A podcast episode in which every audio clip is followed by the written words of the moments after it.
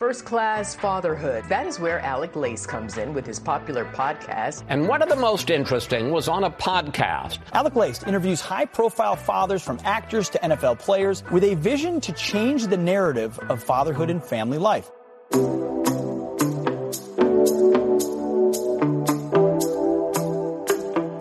Welcome, everybody, to episode 641 of First Class Fatherhood, a family made media podcast. And I got a rare treat for you guys here today. It's not too often that I have the father of a previous guest on the podcast, but that is what's going down today. Jerry Jenkins joins me on the podcast today. Jerry Jenkins is the dad of Dallas Jenkins, the creator of The Chosen. Dallas joined me on the podcast not that long ago. The Chosen, of course, is the biggest crowd-funded media project of all time. It has been a huge success uh, for Dallas Jenkins. His father, Jerry Jenkins, joins me on the podcast today. Jerry is the author of more than 200 books. He's a New York Times best-selling author. His genres include everything from biography to self-help, romance, mystery, young adult fiction his latest book is The Chosen. Come and see a novel based on season two of The Chosen. Jerry Jenkins is well known for his Left Behind series. Jerry is a first class father. He's a world class writer. I'm honored to have him on the podcast today. Jerry Jenkins will be here with me in just a few minutes, so please stick around for the interview. And today's interview with Jerry Jenkins was recorded on video and is available for you guys to watch on my YouTube channel. So if you'd like to watch today's conversation uh, between Jerry Jenkins and myself, please subscribe to First Class Fatherhood on YouTube. Link is in the description of today's podcast episode. All right, and as I mentioned, Dallas Jenkins joined me on the podcast not too long ago. You can find that interview in the archives of the podcast, which is, as I mentioned at the top, brought to you by Family Made Media. You guys know uh, that I did the deal to bring First Class Fatherhood to the Family Made Media Network, and I've got some exciting news to share. Family Made just launched an amazing newsletter they send it out every Monday and Friday. I promise you don't want to miss it. The newsletter touches on relevant topics. You're going to get personal stories from Shawn Johnson and Andrew East. And of course, you're going to get family centered content to get you excited and informed about family life. To subscribe to their newsletter, all you got to do is head to news.familymade.com. Type in your email and you're set to go. News.familymade.com. I'm going to put that also in the description of today's podcast episode. Make sure you just pop your email in there to ensure you never miss out on all Family Made has to offer. It's that simple. All right, and be sure you guys follow me on Instagram at Alec underscore Lace for all the upcoming guest announcements. Got some great ones coming your way soon. If you can, please help me spread the podcast every father in your neighborhood or in your contact list. Let them know about the show that celebrates fatherhood and family life. And right now is my interview with Jerry Jenkins, straight ahead on First Class Fatherhood.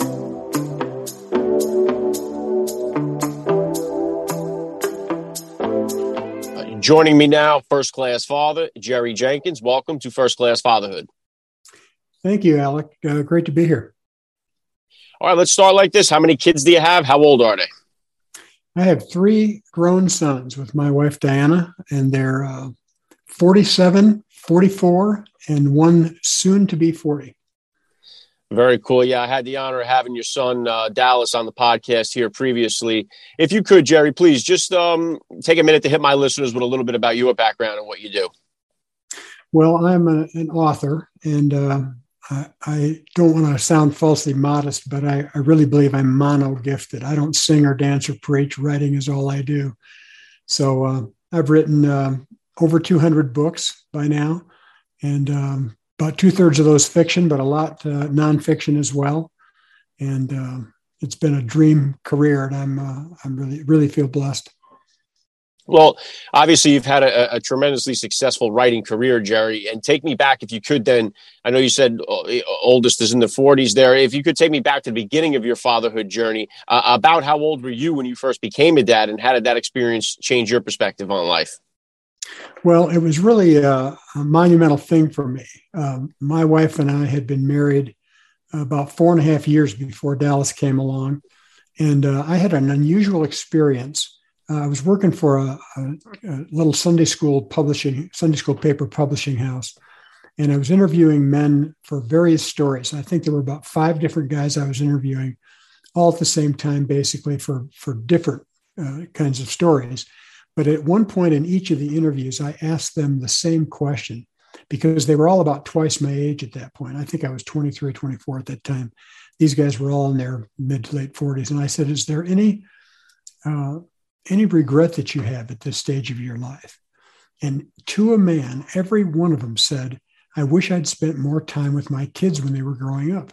And I remember going home that day and talking to Diana and saying, you know, when we have kids, if I if I wind up having that same regret at that that age, I'm going to be without excuse because clearly somebody's trying to tell me something. And so we just set a policy, you know, even before we had kids, that once the kids came along, I would do no work from the office and no writing from the time I got home from work until the time the kids went to bed. And uh, I, I, learned that kids, you know, you you tell them they're your top priority. They hear what you say, but they believe what you do, and they spell love T I M E. And uh, I just I have a great relationship with all three kids, and uh, never had any uh, rebels or you know prodigals. We're best friends to this day, and I really I really owe it I think to that policy that we set years ago.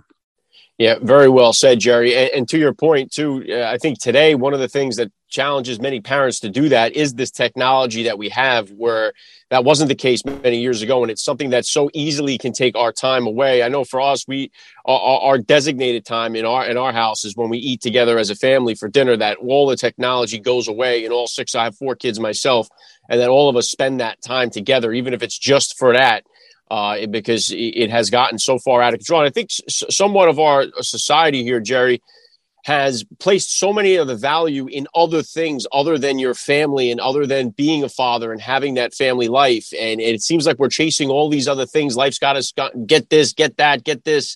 And it seems like we've kind of, you know, lost touch with what's really truly important and what we're really going to cherish the most towards the end of our lives.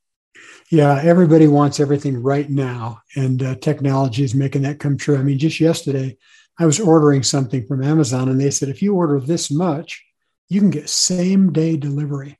And so I did. I ordered another, you know, copy of whatever I wanted, and uh, same day got that that order. So it's instant gratification. Now, back when when my kids were little, I mean, that's back when rainbows were still black and white, you know, but there were still distractions. I could have easily been sitting behind a, a, newspaper or close the door and do my writing and tell the kids daddy's too busy. Just simply wouldn't do that. Well, nowadays, as you say, there's everything that can distract you. We live in this screen generation. We carry these screens around in our pockets. Uh, we watch big screen TVs. Uh, we sit before screens all, all day on the computer. Um, everybody has any excuse they want to do what uh, what should be um, a lesser priority than their own kids.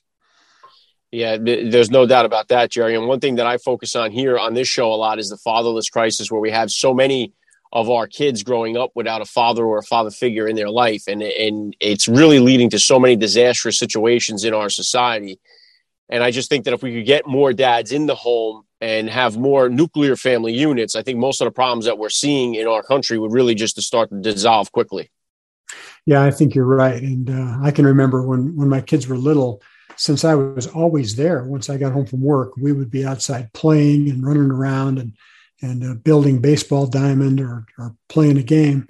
And uh, my wife said that often uh, kid, other kids in the neighborhood would come home from school and come to the door and ask if uh, if their friend's dad was home. Uh, because they wanted somebody to play with. They wanted to, to have an adult in their life their dads weren't there. And uh, so it, you know, you, you serve a role for the whole neighborhood if you do this right. Yeah, and another part of it too that's missing is our heavenly Father too, Jerry. So much of faith has been removed from society. I know you have the book out here, The Chosen. Obviously, your son Dallas's uh, uh, creation there, the, the Chosen, has really just blown up, and it's so great to see because uh, it, it's so difficult, I think, to compete. Like faith values, to have these things in the mainstream uh, type of entertainment compete with the easy distraction of everyone wants to see the violence and the negative negativity and those those clickbait headlines. It's like it seems like that's the easy way to get to people, and you kind of have to bring them to this faith, values, the good part of stuff, and, and and it seems like there's a conflict there. That's why it was so great to see the Chosen take off the way that it did. I know it's like the, the highest crowd funded um, project in history. Why do you think that the Chosen is connected with so many people, and what is what, what does the future of it look like? I think the authenticity of it is the key. Uh, one of the things that Dallas and his two co-writers of the scripts uh, are are just uh, obsessed with is getting it right and get making these people accessible. Uh, we see a lot of Jesus movies and Jesus TV shows, but Jesus is perfect and speaks in King James English and seems ethereal. We get the God part of him, but we don't get the man part of him. And uh, so to make Jesus accessible, obviously it's hard to, to identify with him because he's perfect. But the New Testament uh, implies a sense of humor on his part. And so Dallas and his co writers have, have run with that a little bit, not making him always a jokester, but he can tell a joke, he can laugh, he can smile, he has fun with his friends. So that makes him accessible. But the real key are the people that he chose to, to surround himself with. They're real people. They're flawed. They have they sin. Uh, and even when after they've been redeemed, they backslide. Does it sound familiar? It sounds like us. I see myself in these characters, and I think other people do too. A lot of people resist watching this because they think I've seen Jesus movies and I know what they're like. But uh, you, you see this and you see real people interacting with each other, failing, becoming forgiven, uh, interacting like friends. Um, you know, our whole goal is to, to have people see themselves here and then go back. You know, we, we don't want this as a substitute for church or a substitute for scripture. We want to throw, you know, uh, spur people back to those things so they can meet Jesus in a new and fresh way. Yeah, obviously, I, I think it's a, a, tremendous vehicle to drive people back that way into that direction. And what is your connection here to it, Jerry? Obviously, you got the book, The Chosen. This is uh, based on season two. I know everyone's waiting for season three to drop. We got to get on Dallas with that. But uh, what is the connection with this book to the series? How does this thing? How does it all tie in? And where did you come into? Uh, how did you come about writing the book? Well, I helped Dallas get started in the, in the movie business uh, when he first got out of college um, you know, more than 20 years ago. And, uh, you know, but this is all his own deal. And, uh, and so I, I feel like I'm sort of pressing my nose up against the glass and saying, can I play too? Um, and he was happy to, to, to, let me write a novel that, that accompanies each season. And so this is a little backward. Usually, uh, media events, you know, films and TV shows are based on books, not books based on the, the, the series. Uh, but of course, this series is based on the Bible. And then I come along and write a novel based on the, the show. And so I'm watching these episodes sometimes 20 times a piece. I never get tired of one scene. Uh, they all move me every time. I've always thought everything Dallas did was brilliant, but this time I'm right. And, uh, and you know, people all over the world, they, have uh, shown it at, at least 400 million times in every country in the world in 50 languages. And so I, I'm watching these and I, am writing a novel. Um, now, obviously, these are true events from Scripture. And when when I get to an event that was portrayed on the screen, I like to mirror that almost exactly because I think readers like that. They don't like to see something and they wonder where did this come from. But I'm allowed to add more backstory and more imagining of conversations and inner monologue, the very kind of things that the writers of the, the scripts have done. They've, they've imagined things that would lead up to these true events, and I'm imagining even more. So I've been having great fun with it. Awesome. Yeah, Jerry. And The Chosen, book two, come and see. I'm going to put the link oh, to the book in the description of this podcast episode so my listeners can get over there uh, and, and, get themselves a copy.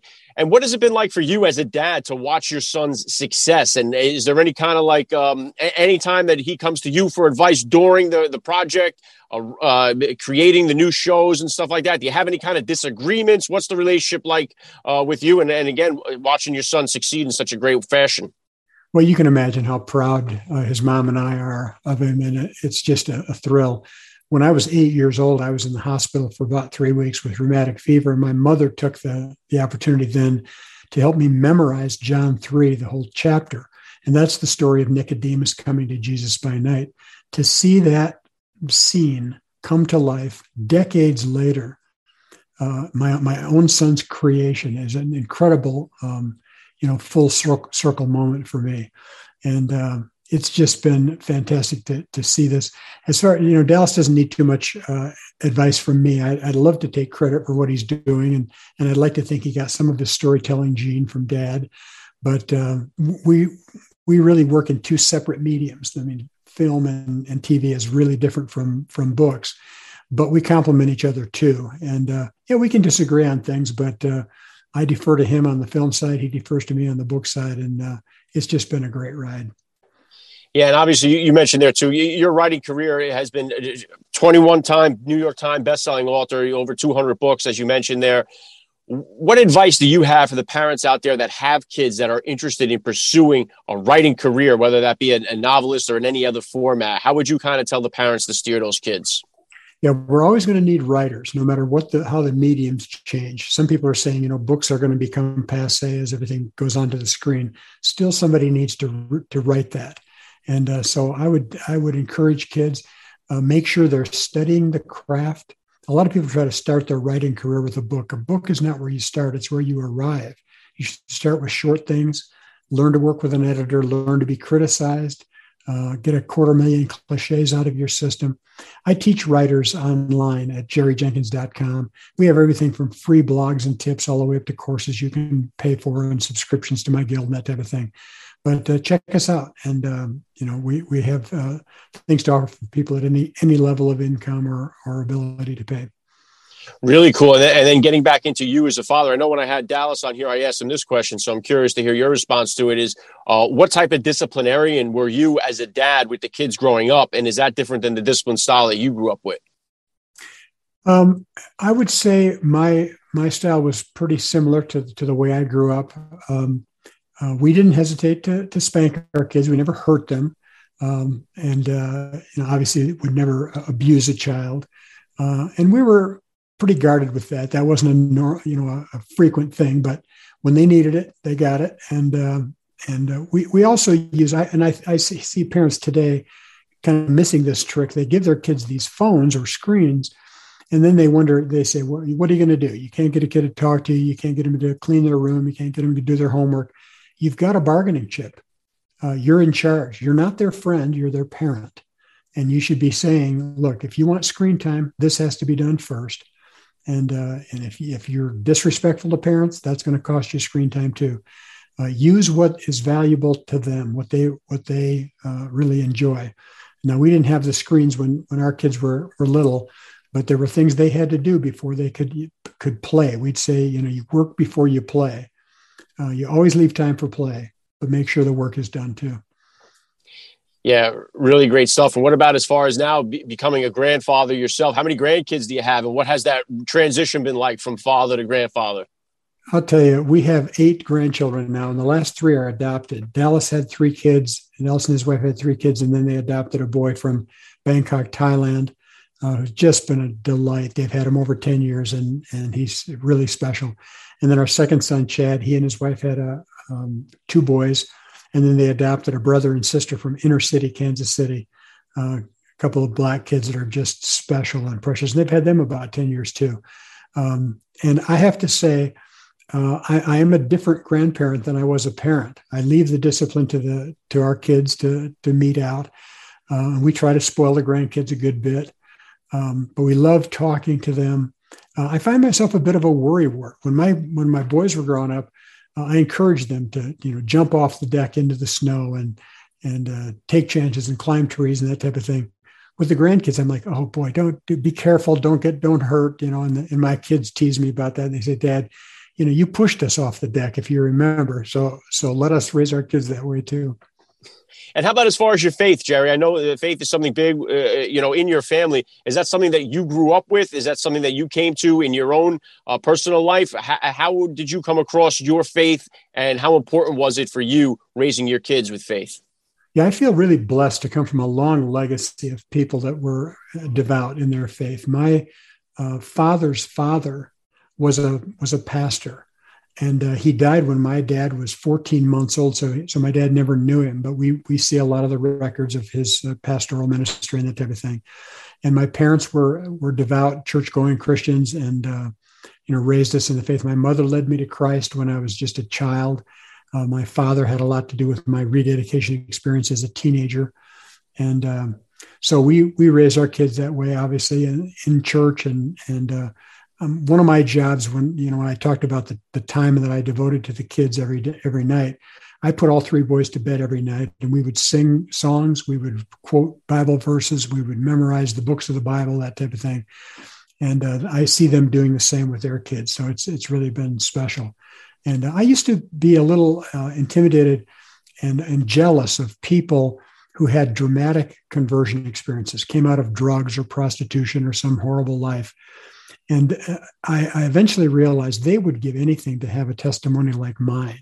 It's just as much of a miracle to be raised in a Christian home with parents who take you to church and, and love Jesus and teach you that. And um, so I I don't uh, envy anybody that's had to come out of a terrible background. Uh, I, I, think it's it is miraculous. It's wonderful to hear, hear, those stories, but I think our stories are good too. That that uh, we're raised in the church and we really know the Bible and know Jesus. Yeah, I think any story uh, that can be a testimony to help more people come into the faith is, is a good one, and that's what I think you know you guys are doing right now is one of the biggest biggest vehicles available that are driving people towards the faith. And I pray to God that we have more and more successful projects like the Chosen that will come along uh, to complement that. And, and, I know uh, in your throughout your writing, I know you've done some biographies as well. And I, I seen that you did one with Mike Singletary, and it's interesting because in about an hour after this interview, I'm interviewing Mike Singletary for the podcast here. But um, what got you into doing the biographies, and what did you kind of like? How, how did you um, what did you take away uh, from the projects of doing these biographies and working with guys uh, such as Mike Singletary? Well, definitely greet Mike for me. I haven't seen him in a long time, but uh, we try to keep up a little bit. He was a really special guy.